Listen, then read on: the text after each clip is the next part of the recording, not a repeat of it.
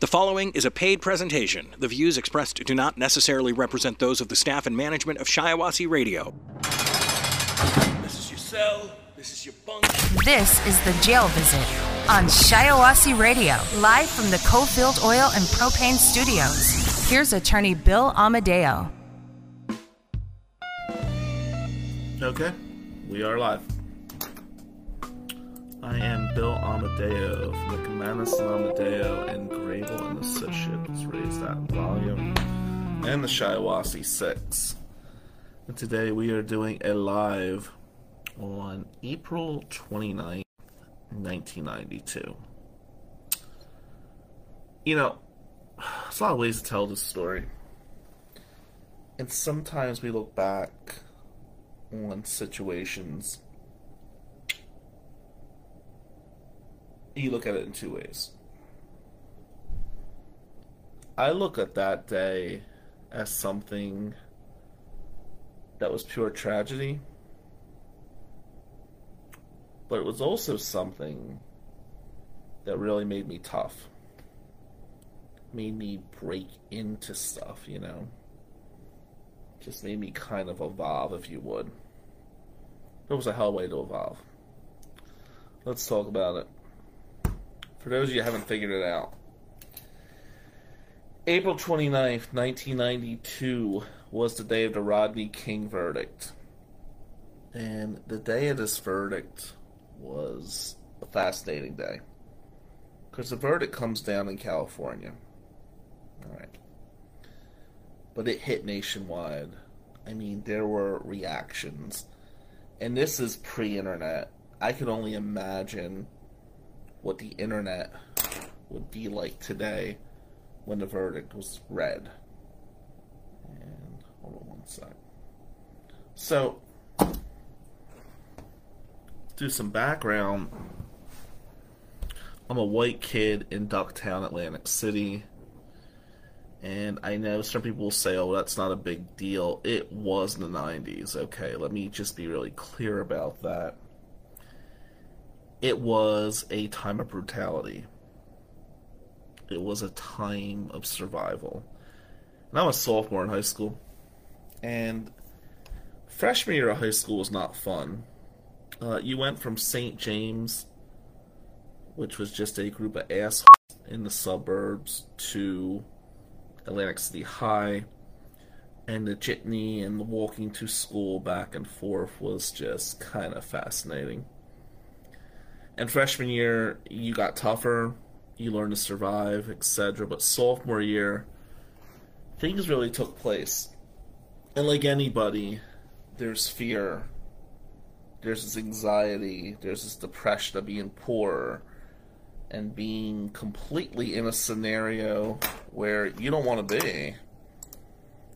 But something happened that year. And let me give you some background, too.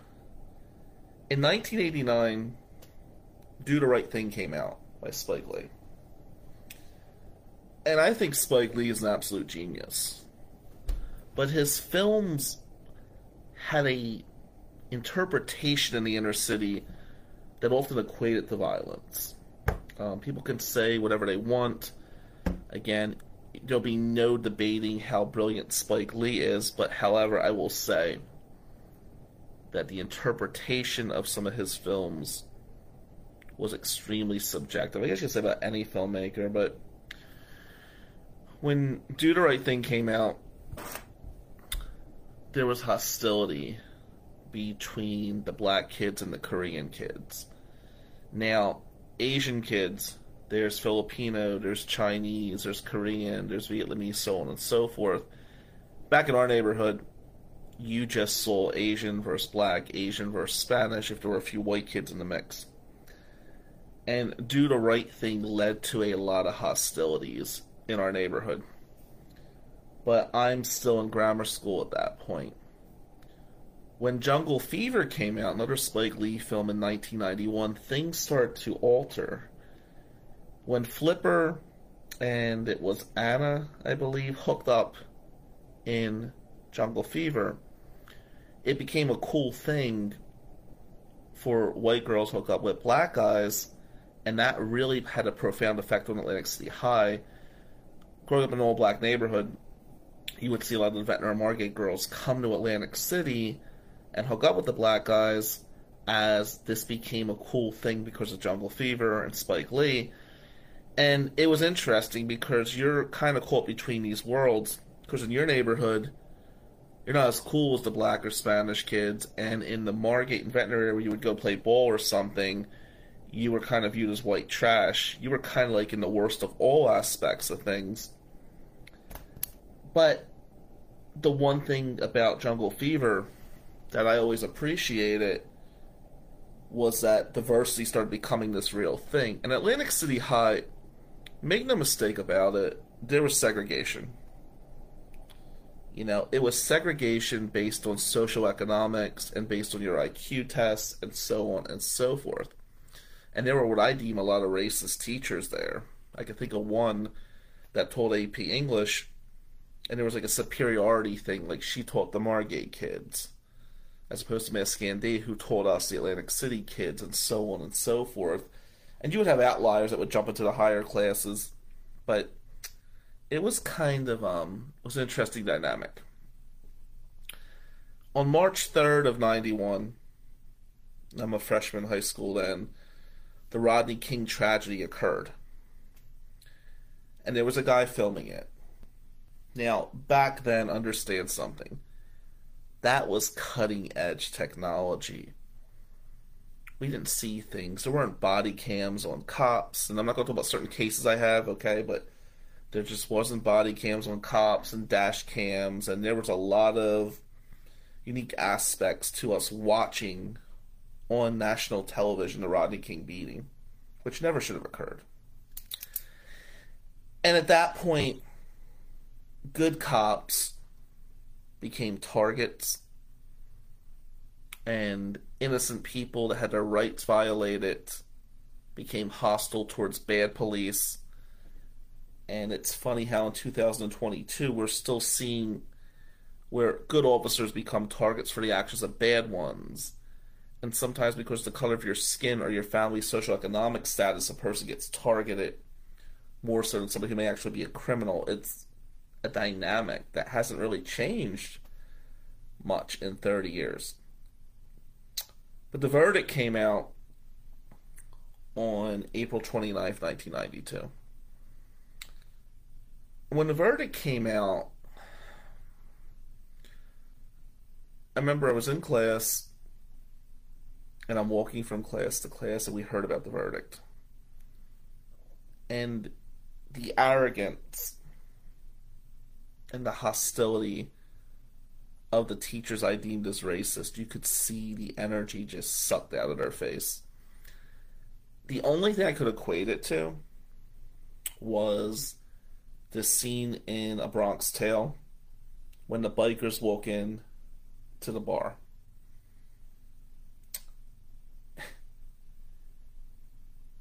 And when When the bikers are getting beat and they're told, now you can't leave. When Sonny tells the bikers, now you can't leave, that was what I saw on some people's face. The Margate and Ventnor kids were shuttled away that day. I have to go home, and I'm going home this way, right? So I'm going home to the black and Hispanic and Asian neighborhood. And I will say this, when people say how tough you are, or how ballsy you are, or whatever, I go back to that day. Because I saw some shit prior to that, but you saw fear that day. The Don Siglins and the Mike Chates and other so-called tough kids from the suburbs or whatever, that once you thought her had some kind of power, you be- learned this was all a joke. It was like going from high school baseball to the major leagues, and here's the major leagues of violence, okay? What I saw on April twenty-ninth, nineteen ninety-two, what I learned how to survive on that day, It was just bad. And, you know, we lived on Willow Avenue. Willow Avenue was this little terrace. And you made a left on Willow, and we lived in these little row homes, and here's this fence, and this fence is Pitney Village. And I just remember watching, like, an arson before my face at Pitney. And I'm watching this whole thing blow up. And I'm thinking, well, they're going to burn our family's house down. And my initial thought was, how do I protect the animals? How do I protect my aunt? How do I protect Mom? Grandpa had just died a couple months earlier. He was the man of the family, and he's gone. So it's all on me. And um, I want to go. I want to leave with them. We don't have the money to leave. So here you are. You're poor, and you're white. And you think your family's going to die, and you want to protect them. I remember sitting outside on the porch with a baseball bat, thinking somehow I'll protect them with this bat. I don't know. You kind of knew the end was near. And um, as I'm walking out, I just remember taking a beating. And a couple kids got a hold of me, and I was just getting my ass kicked. Something about getting your ass kicked brutally and surviving teaches you how to fight. You survived. But you also knew that death was probably going to happen soon. And it's funny how when you're in a scenario where life sucks so bad, how you still have this need to survive. I guess this subconscious feeling I could turn around, right?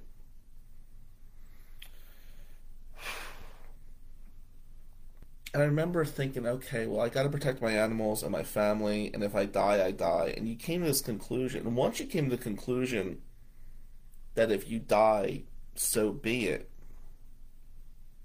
kind of get tough with that, you know? Okay. I remember riding my bike home the next day on the boardwalk. And here's the thing about the boardwalk.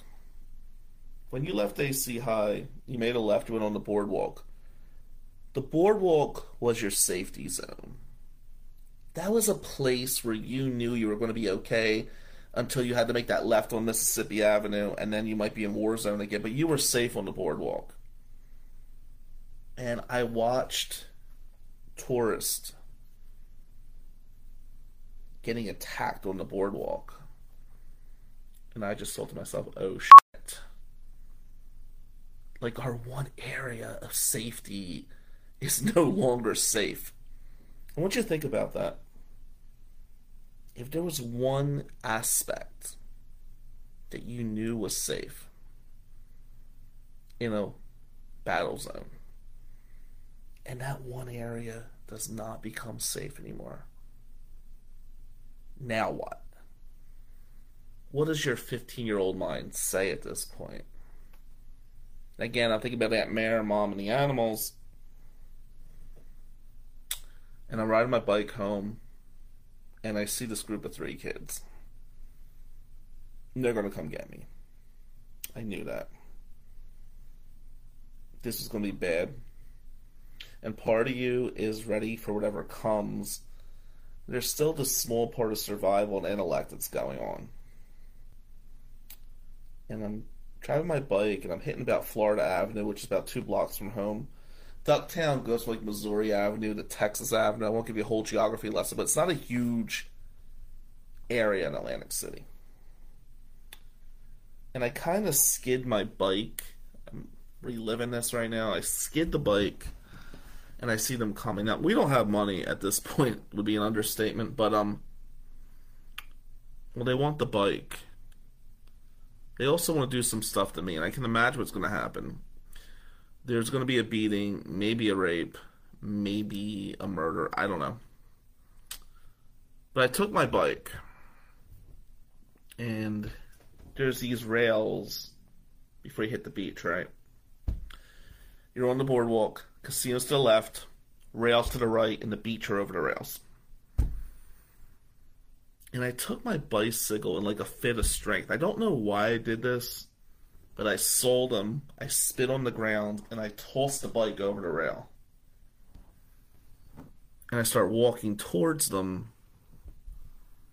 Now, part of me thinks they're going to take the bike. I don't know.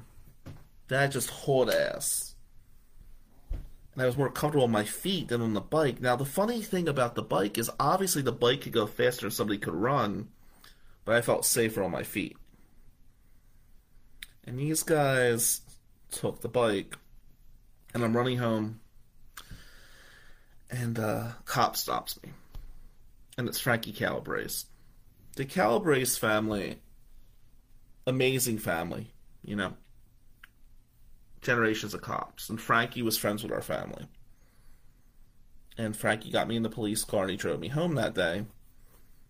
He's like, what's going on? Do you have any information? Do you know what's happening? And I said, look, man, all I can tell you is this. This is crazy right now.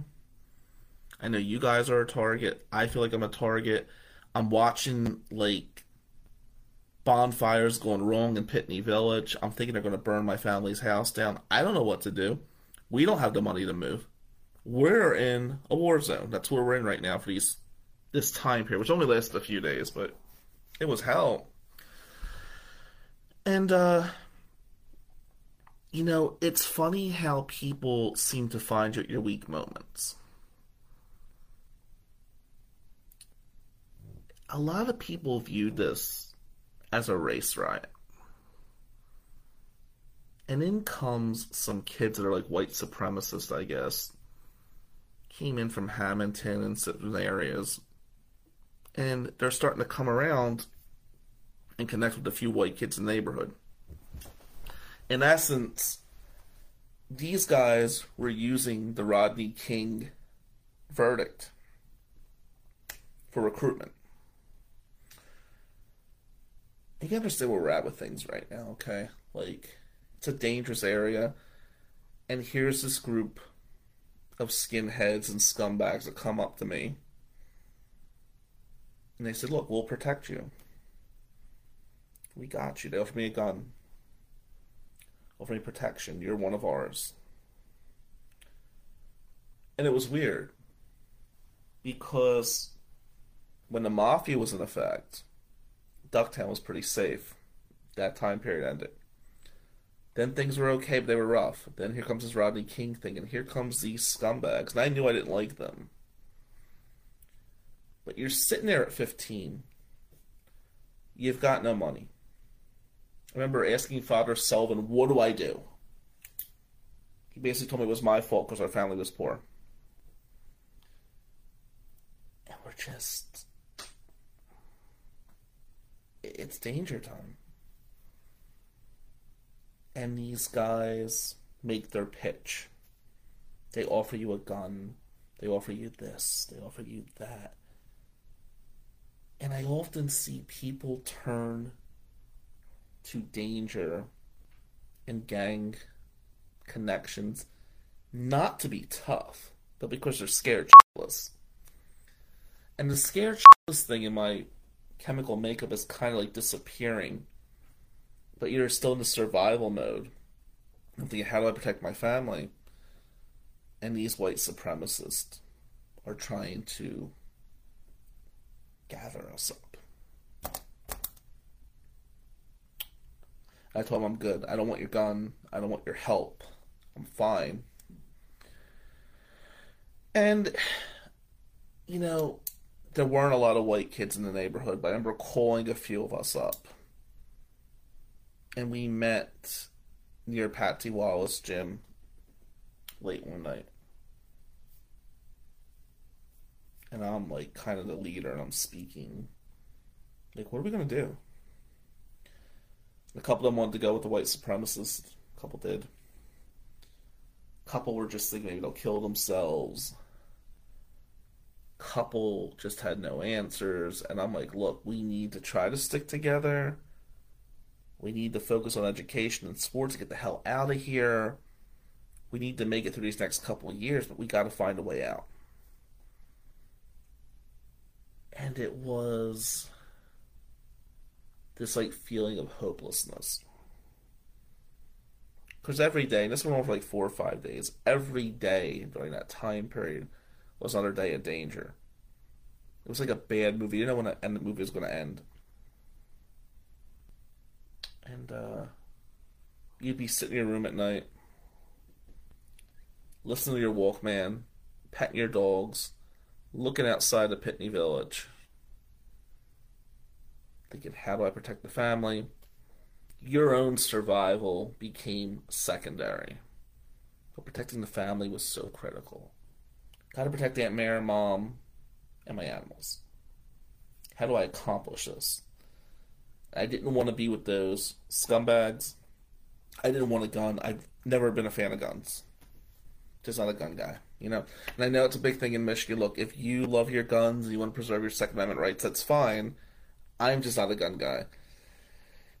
And my fear of having a gun is if you came into my house to hurt my family, I would have blown your brains out. But I also want to put myself in that situation. Could I try to protect them in another manner? For some reason, I thought the baseball bats would help. I don't know. Just a bad feeling. Um, and slowly. It's only a few days, but things got a little better, a little better. And the hell that was the Rodney King verdict disappeared. And things went back to normal. And I'm going to tell you, normal sucked. But after you experience that, you learned you could experience anything. I literally felt like I was in a war zone. And everybody will have a different story about that time period. Everybody will have a subjective point of view. I look at that day as if it was the third layer of hell. And the few days after that. And when I think about April twenty-ninth, nineteen ninety-two, I know Sublime did a song about it. And there's been movies about it. You know, I just... I look where we were as a society. I think about Do the Right Thing. I think about Jungle Fever. I think about... Uh, there was a movie, Zebrahead, but... Pop culture without the internet had such a profound effect on what was going on in the inner city. And while pop culture still has such a huge effect on us, back then without the internet, when we saw something on movie or T V, we embraced it more because there weren't a ton of options. It was like you watched this one thing as opposed to having all these options. You know, and you're poor and you're desperate, you want to protect your family, and you are a victim of circumstance, and there were people that went through greater tragedies than me during those few days. But it was also, it was growing up. It was maturing. It was learning how to survive. It was learning how not to fear your own personal death. I look back on April twenty-ninth, nineteen ninety-two, as a day of great injustice, a day of sadness, and in some ways a day I'm actually thankful that I experienced because it did help mold a lot of things. But um, it was definitely a day in history that, depending upon where you lived in the country, what your economic status was, what race you were, who your friends and family were, it played a role on how you perceive things. And that day, at fifteen years old, plays such an effect thirty years later. So, it's weird, but you're kind of glad you experienced it, but you wish you didn't have to be. The Jail Visit with attorney Bill Amadeo from McManus and Amadeo. Connect with McManus and Amadeo at McManus Amadeo dot com or call eight hundred, three nine two, seven three one one. This is The Jail Visit on Shiawassee Radio. Uh, we're going to talk about talking to cops, what we should and shouldn't say to them. We'll talk about the pros and cons. We'll go through the pros real quick. Then we'll talk about the Chicago Bulls dynasty in nineteen ninety-eight. A memory there. Michael Jordan's last championship team. Then we'll talk about Seinfeld's ending and The Sopranos ending. Obviously, I'm completely normal right now that we're talking about the Bulls, Seinfeld, and The Sopranos. We'll start with business. We'll turn to pleasure. You cool with that? All right. The live audience is down. Got my uh, football, and we got our softball from we won a tournament, good old days, and a bottle of water, and everything a mature man needs at six thirty at night. Okay, so about talking to cops. Why do we do it? From an early age, we have this belief that if we tell the truth, it's going to set us free. I go back to my Saint James days. I remember the teachers used to say, if you just confess, this is going to be okay. Here's the thing. When the police are looking for a confession, it's because they really don't have a good case. They need that confession to make the case. Now, you could outwork a confession, all right? Hire Doctor Brian Cutler. Do a Dolbert hearing. Just roll that happy horse. Reality is this, guys. When you talk, it's your get into jail free card. I remember going back to eighth grade right now. I was accused of doing something I didn't do. I think they accused me of like writing something on the bathroom wall. And the people that told on me, they were actually doing a lot more shit. They were like dealing pot and stuff like that. But they were little, um, am I supposed to, am I allowed to curse? They were nobodies. So they ran to Miss McDevitt, the eighth grade teacher. Oh yeah, Billy did this and Billy did that. Here's what we learned from that. I was told if I would just confess, we'll be good to go. If I confess, probably got kicked out of school. I didn't do what they accused me of doing. But when somebody who's an authority, let's take Linda McDevitt, that's kind of comical, but let's take Linda McDevitt for a minute. The eighth grade teacher is somebody that had respect, right? And they want you to confess. If you make the confession, they're going to use this against you. In that case, it wasn't anything that dramatic. Maybe get kicked out of school, maybe get held up, whatever. As we proceed in life, the police are the authority figures, supposedly. What they're looking to do is burn you with a confession. When they say we want to help you out, no, they don't. What an officer's supposed to do, guys, is objectively gather the facts. They're supposed to objectively gather the facts and present their complaint to the prosecutor. The prosecutor is then supposed to determine whether or not we have a charge. Then they present to the magistrate. Here's the deal. A lot of prosecutors are going to feel compelled to sign off on a warrant because they have a tight relationship with the police. One of the things that could put it over the top is if you make an admission. Talking to the police is not going to help you. Now, there are times, believe it or not, when I know a case is going to be bound for trial and I know my client's got nothing to hide, and I will walk into the police station with a passed polygraph. I'll lay that shit right out. I will coach my client up. We'll do this. ninety-five percent of the time, talking to the police is a horrible idea. The other five percent, if you have an attorney that's coaching you up, okay. There could be strategy behind that. I know certain prosecutors will say, well, they didn't talk to the cops, so I'm going to charge them. Sometimes it's better just to let that happen and deal with it then, as opposed to risking making a confession. Now, innocent people make confessions. Here's how. Get the words twisted. A is accused of raping B. And they say to A, did you rape B? And A says, no, but we had sex. Right there, a crooked cop is going to say, aha, he admitted to it. No, he admitted to sex. He didn't admit to rape. But this kid is getting confused now. And they'll say to this kid, well, are you sure she consented to it? Well, I think so. Oh, well, he thinks so. He's admitting that he did it. Now, that's bullshit, right? But the kid without counsel talking to the police, they're not looking for the truth. Cops can use deception. Now, as a defense lawyer, it's our job to stick it up their fucking ass when they do that. A cop can lie to try to get to the truth. Let's think about that. A cop can lie to try to get to the truth.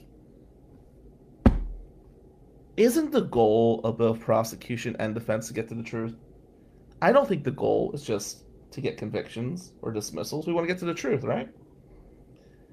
So if a cop's going to lie to get to what they believe is the truth, are they objectively doing the investigation in the first place? Think about that. See it all the time. General rule, do not talk to the police. And if you're going to talk to the police, make sure you have your lawyer present. Your lawyer is there. We are the hired gun to protect you, to save your ass. You cannot go at this alone. And by the way, for you guys out there that think you're going to say something to the police that's going to get your case dismissed, you're not. There's nothing you can say. You deny it, they claim you're a liar. You admit it, they prosecute harder. There's no upside to it. There really isn't. This gets deeper when we get into trial prep. I will tell you, I did a study on this once. I think it was like eighty-two percent of the time when a criminal defendant takes a stand at their own trial, they hurt their case. Think about that. Now, a lot of lawyers will tell you the jury wants to hear what the defendant has to say. If you have a castle doctrine situation or a self-defense situation going on, well then you have to put your client on the stand. You got to prep them hard for that. Understand that. But in a normal situation that he said, she said with no evidence, the odds are the defendant is going to hurt themselves. They're going to hurt themselves in court. They're going to hurt themselves talking to the police. I think we learned from today at a hearing that many people saw, the more people talk, the better the option is for a lawyer to twist up things. There was something that happened today. A lot of people saw it where somebody said something and it was taken in context and then evolved from there. The more we talk, the more dangerous the situation is. Nancy Eaton Gordon, who's a great lawyer in Lenaway, says, innocent until proven guilty. Their job is to prove you guilty, so don't help them. Cops are trained to get your words twisted. Deception is allowed. Even outright lies are allowed. And Nancy would know. She's a good criminal lawyer. You're right, Nance. I gotta tell you. There are lies allowed. But our job, I personally feel, and you do defense work, when a cop lies, you gotta go at him. You gotta go at him hard. I say to people this. When a prosecutor says, can my victim have a therapy dog? I say, sure. But you might want to keep that therapy dog for the cop when I'm f***ing done with him on cross-examination. Because he's going to be crying. Remember, cross-examination, man. That separates the men from the boys. The girls from the women. Nancy Gordon says the truth should be the goal, but unfortunately they're closing a case and close rates also play into it. Yeah, they are. It's really sad when an innocent person wants to take a plea because they're concerned at the risk of trial. Scott Grable always taught me this, though. Some cases are about guilt and innocence, and some cases are about risk assessment. Our job is to give our client the best possible defense. Now, that may mean kicking ass at trial. It may mean getting a plea where they don't do any time. It may mean a plea where you save them twenty years. Every case is different. This is not a one-size-fits-all proposition. However, shut the f*** up when the cops want to talk. It's not going to help. Okay. Now, let's move on to some fun stuff. About three topics that came to mind today. The Chicago Bulls dynasty and how it ended. The ending is Seinfeld and the ending is Sopranos. Now, I'm at different points in my life when certain things were happening here. But today we were talking about New Jersey and about ending eras and how people change and people move forward. And what you thought was cool as a twenty-year-old may be something you're just not impressed with at forty. How do we change so much over time? And when we look at old T V shows or old sporting events, do we do that for nostalgia? When you think of the Chicago Bulls winning their sixth title in nineteen ninety-eight, is that a good memory or a bad memory? Let's talk about that. What I'm going to do is briefly tell these three stories about these two, these three eras ending. When the Bulls won their sixth title against the Utah Jazz, June fourteenth, nineteen ninety-eight. There's a video I posted yesterday. There's this song called How's It Gonna Be from Third Eye Blind. It is a great song. But how's it going to be? Let's talk about closure. Let's talk about something ending. And we always know that closure can be painful. Closure of good things can be painful. Closure of bad things can be painful. We see people leave high school and they're crying their eyes out because they loved high school so much. We see people leave a job to make more money and they're devastated because people are really scared of change. That's what it comes down to. And sometimes the memories are like the one thing we have to hold on to. So I remember this Bulls game very well. I had bet the Utah Jazz and I lost. And I thought the Jazz were going to win it that year. It was John Stockton. It was Karl Malone. It was two great teams going at it. But Michael Jordan was Michael Jordan. And I'm a young kid in college, right? So there's three of us watching the game on Dudley Avenue in Ventnor Heights. My house in Ventnor Heights was the one that was destroyed in Hurricane Sandy. And the house was kind of... We bought the house. My Aunt Mary, Mom, and I got the house when we left the ghetto of Atlantic City. And I'm a kid, right? So nineteen ninety-eight, I'm really a young kid. And it was one of the first big sporting events we watched at the house. There were memories there. So we're watching this game, and there's three of us. It's my best friend, Henry DeHedeville, Q. Um, Scott Zolber. May he rest in peace. We're watching this game, and Scotty had bet the Bulls. I had money in the Utah Jazz. I think I had like two hundred fifty on the game, and that was a lot of money for me in college. You know, I'm bartending a casino. I'm a kid. It's a big bet. Lost. Scotty won. Q never bet. Q was probably the smartest of the three of us. He just watched. And we're sitting there with White House cheesesteaks. We're watching the game. And even though I lost, seeing Michael Jordan in Game six was just something special. If you can't appreciate Michael Jordan when the pressure was on, you just can't appreciate ball. And after the game was over, they played How's It Gonna Be, a short version of it. Like I said, I posted it yesterday. And we're just looking at each other, and we knew, like, this was this moment in time. We also kind of knew we weren't going to be together in the same way much anymore. Um, Scott was going to go off to Rutgers Law School. Q was going to go off to pharmacy school. Q knew he'd get married young. Scott was engaged. I was a single one. And law school was on the horizon. But law school was a few years away from me. And we just kind of knew, like, it was odd. It was one of the last times we would ever really be together. Your friends at the age of twenty may not be your closest friends at the age of forty, or they may always be emotionally connected to you. But when you look at twenty to forty, right? When you look at that time frame, the people that were in your inner circle at twenty, if you really have that whole clique ten to twenty times the rest of your life, you're lucky. Things just change. And as M J was going up, doing his reverse layups, and they're playing How's It Gonna Be, and you're seeing Scottie Pippen and Jordan just waving goodbye, it was the end. It was closure. It was kind of like a sign that, well, we're growing up. We're moving out. Scottie would die way too young. Q's back in Jersey. Great career, great family. Love them, miss them both. I mean, Q and I probably talk once every couple weeks. Scott's gone, unfortunately. But we think back to that moment. There's something special about sports. It brings you together. There was something special about Jordan winning that last title. And there's something special about how that song just played perfectly. The video, and they're walking off into the sunset, and it's like, wow. Things are going to change. Things are going to change um, quickly.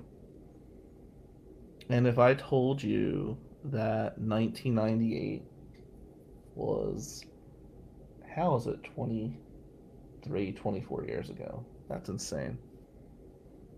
You know, and I could watch that video all day. It's it's kind of like those were the good old days. And how did it happen so quick? A, a month before that was the ending of Seinfeld. I know the live audience hates Seinfeld, but let me tell you something. During Seinfeld, May fourteenth, nineteen ninety-eight, it was Q, it was Scott, was John Turturro. We're watching the end of Seinfeld at the Alki. The Alki was this little club, little gym in Atlantic City on uh, Mississippi Avenue. We were members, we had keys. There was this little tiny gym in the back and a punching bag and used to box back there. It was an amazing getaway, actually. Bad neighborhood, okay, back then, but it was an amazing getaway. John, um, went to high school with him. He would die way too young. Scotty, I mentioned, would die way too young. But the four of us were sitting there watching Seinfeld at the Alki Club. And Seinfeld played a big role in our youth. You know, I know some people think it's overrated, but it was, in my opinion, the best comedy ever. And we didn't like the way it ended. You know, but for hours, we just sat there and we talked and we went to shoot pool, and the, there was a pool table at the Alki, and we talked about all the episodes of Seinfeld. What was your favorite? What happened here or there? And eight, nine years that Seinfeld was on, it was interesting. Because here's John Turturro, who in my opinion was the smartest in the room. Computer genius. Started hanging with a really bad crowd, developed a really bad drug habit. And this is one of the last times that John was, like, normal, I would say. Here's Scott Zolber, this amazing legal mind. He was going to go off and do bankruptcy. He knew that. He perfected it at a young age. Miss Scotty a lot. Here's Q, this pharmacist to be. He could have been a doctor if he wanted, but he wanted to get married and have a family. That was Q's thing. And here's me, this kid from uh, Ducktown, who's bartending the casino, going to Stockton full time, has this idea to be a lawyer. You have like four different walks of life, right? You have the Margate kid, which was Scott, the Ventnor kid, which was Q. John and I were Atlantic City kids, but we kind of had different upbringings. And I kind of felt like this show brought us together. It really did. And that was the last time I ever actually saw John in like a social setting. And, you know, it's funny about nineteen ninety-eight. You're a kid in nineteen ninety-eight. twenty years old or whatever, and you're watching life just go by, and part of you knows that, you know, things are changing. And those two things happening back to back, Seinfeld and the Bulls dynasty a month apart, it was a special year. But it was a year that was a foundation for so many things to come. You knew at that point, in some ways, you were just growing up. And these two things, this amazing sitcom, this tremendous basketball game, this dynasty, which was the Chicago Bulls, you were smart enough to appreciate it, but you were also kind of saddened that whether we like it or not, we got to go our own different directions here. And all of us went very different directions. You know, and it's odd when you look back on things like that and people you care about are dead. John was a nice guy. He was okay. I wouldn't say John was a close friend at all. But we enjoyed each other's company. We were two of the only white kids in Atlantic City. He lived on uh, Texas Avenue. I lived on Willow Avenue, which is right by Mississippi Avenue. So we both had some stories to tell from there. We handled things very differently. Um, I was the failed athlete. John was more of the computer guy. he got in with a really, what I would consider a rough crowd. When I say rough crowd, it was like John was never, he was never viewed as cool. You know, uh, the hot girl never wanted John. He just wasn't in the cliques. We were cool, but he was different. Then he got connected with this group. And with that came a lot of drug using and stuff. Good kid. But we just separated. Scotty, which I won't talk about his passing because it just hits too close to home, just died way too young. Lived a lot longer than John. But when you think back to memories like this, I mean, nineteen ninety-eight, is it that long ago? But here's like these kids that we grew up with that are gone. You know, um, it's just weird. In some ways, when I think back to Scott Zolber, amazing memories there. But he's also kind of pissed off. Like, why isn't Scott here right now? You know. Can never take away the ending of Seinfeld and the ending of the Bulls dynasty. We always will have that. I remember going to the Eagles opener in uh, two thousand eighteen. Scott Grable got me tickets, and it was the Eagles and Falcons right after the Eagles won. And Scotty had died um, several months before that. And all I kept thinking of, Scott should be here right now. It was really weird. And I thought back to that Bulls championship. At Eagles opening day, there was something special about that because we finally won the Super Bowl. And you know, people say to me, you're not the Eagles fan you used to be. You have like this affinity for the Lions now. And I, I do want to see the Lions win. You know, I've kind of been here consistently since two thousand four. There was an interval there, but I think the Eagles, it was something special growing up as a big Birds fan. And you support the team, uh, South Jersey, Philadelphia town. And I'm really happy they won a Super Bowl. But when Scott Zolber passed away, it was almost like part of my passion for the Eagles passed away with it. Because part of Eagles football to me was calling Scott every Sunday. one o'clock or four o'clock or eight o'clock or Monday night or Thursday night, whatever the hell they were playing. Scotty, Z, and I used to go over the games. But how busy either one of us were. And Scott found success a lot quicker than me. Let me be real about that. He was smarter than me, man. He was great at what he did. There were times he wanted me to come back to Jersey and work for his firms, but me and Jersey just were not a fit, you know. But we, the Eagles were kind of the thing that bonded us together. And we would often talk about that Chicago Bulls championship team in ninety-eight. It was like glue, you know. Here we are. What's Michigan? The length, eight hundred miles, whatever. Got this eight hundred mile distance, two very different worlds, but the Eagles brought us together. So when Scotty passed, Scott passes away.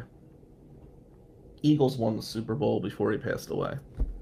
Your whole life, one of the jokes were, would I be alive to see the Eagles win the Super Bowl? Okay, we were. Then he's gone. I like the Eagles. I hope, I'm glad they're in the playoffs.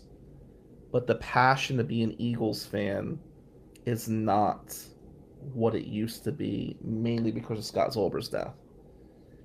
And I will say, as much as I appreciate sports in general, I just don't think basketball is as good today as it was in nineteen ninety-eight. LeBron James is arguably a better player than Michael Jordan. Okay, arguably. I know some people get pissed off about that, but yeah, yeah, he's an amazing player.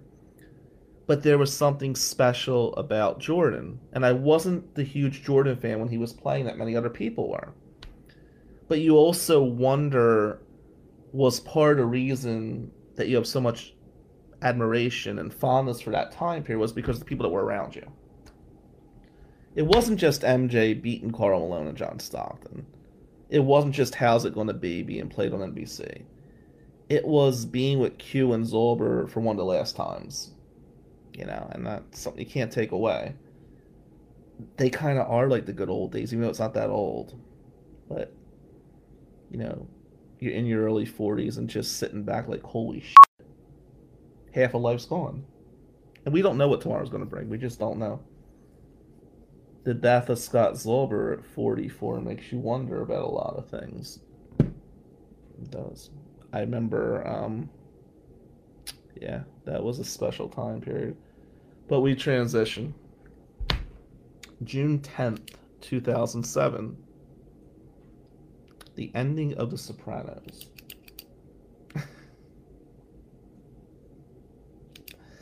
So, here's the deal with this one. I'm in law school. My mom would actually die four days later. Mom died real young. Mom was fighting ovarian cancer.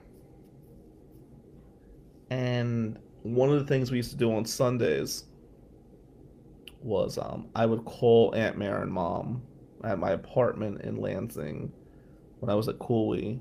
And we would talk about what's going to happen on Sopranos today. You know, and then talk about the show afterwards. And I'm like a little kid calling Aunt Mary and Mom.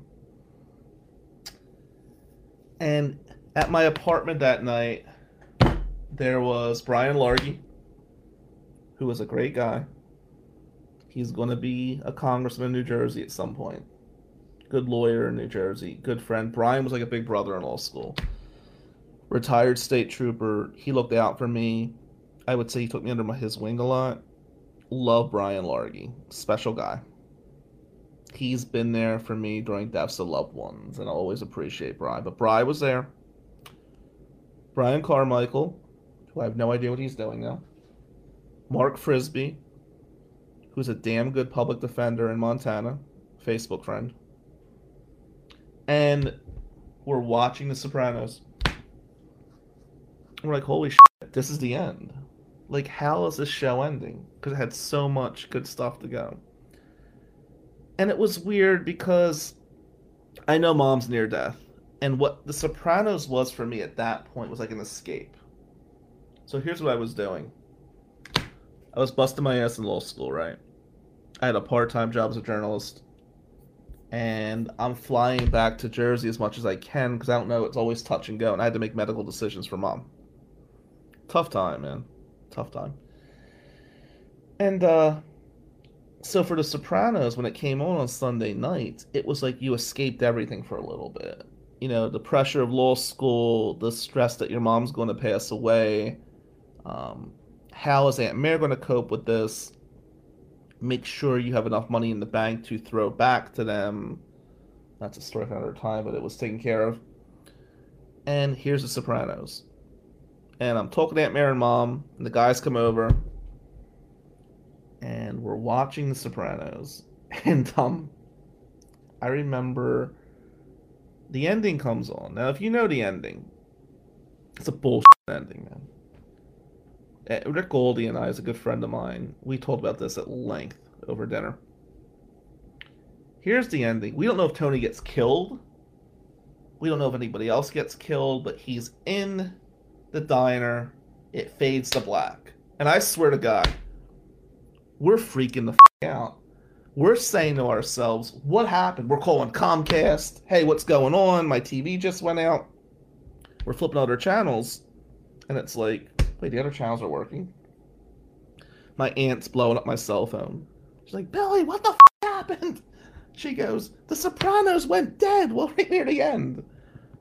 And Mom's pissed off. She's under the phone. This is bullshit.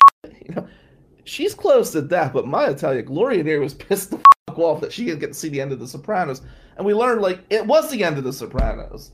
They stuck it up our ass with that ending. I will never forgive David Chase for that ending. And by the way, The Many Saints of Newark, go fuck yourself. Spoiler alert. The fact that Junior had Dickie Montesanti killed, and the fact that Dickie killed his mistress slash mother, what the fuck? Stepmom. That was bullshit. So all these years, Junior killed Dickie? That was a slap in the face, man. I knew I shouldn't have watched that fucking movie. I knew it. It almost killed my memories of Sopranos. I'm so pissed about The Many Saints in Newark. Ah, oh, don't get me started. Anyway, so where was I? You're talking about before I got so rudely interrupted with The Many Saints in Newark. The Sopranos was fucking amazing, but the ending was unforgivable. But I will say something. That ending still has us talking about it. um, fifteen years later. So it was a good memory. It was a good memory of the people I was around. It pissed me off how the show ended.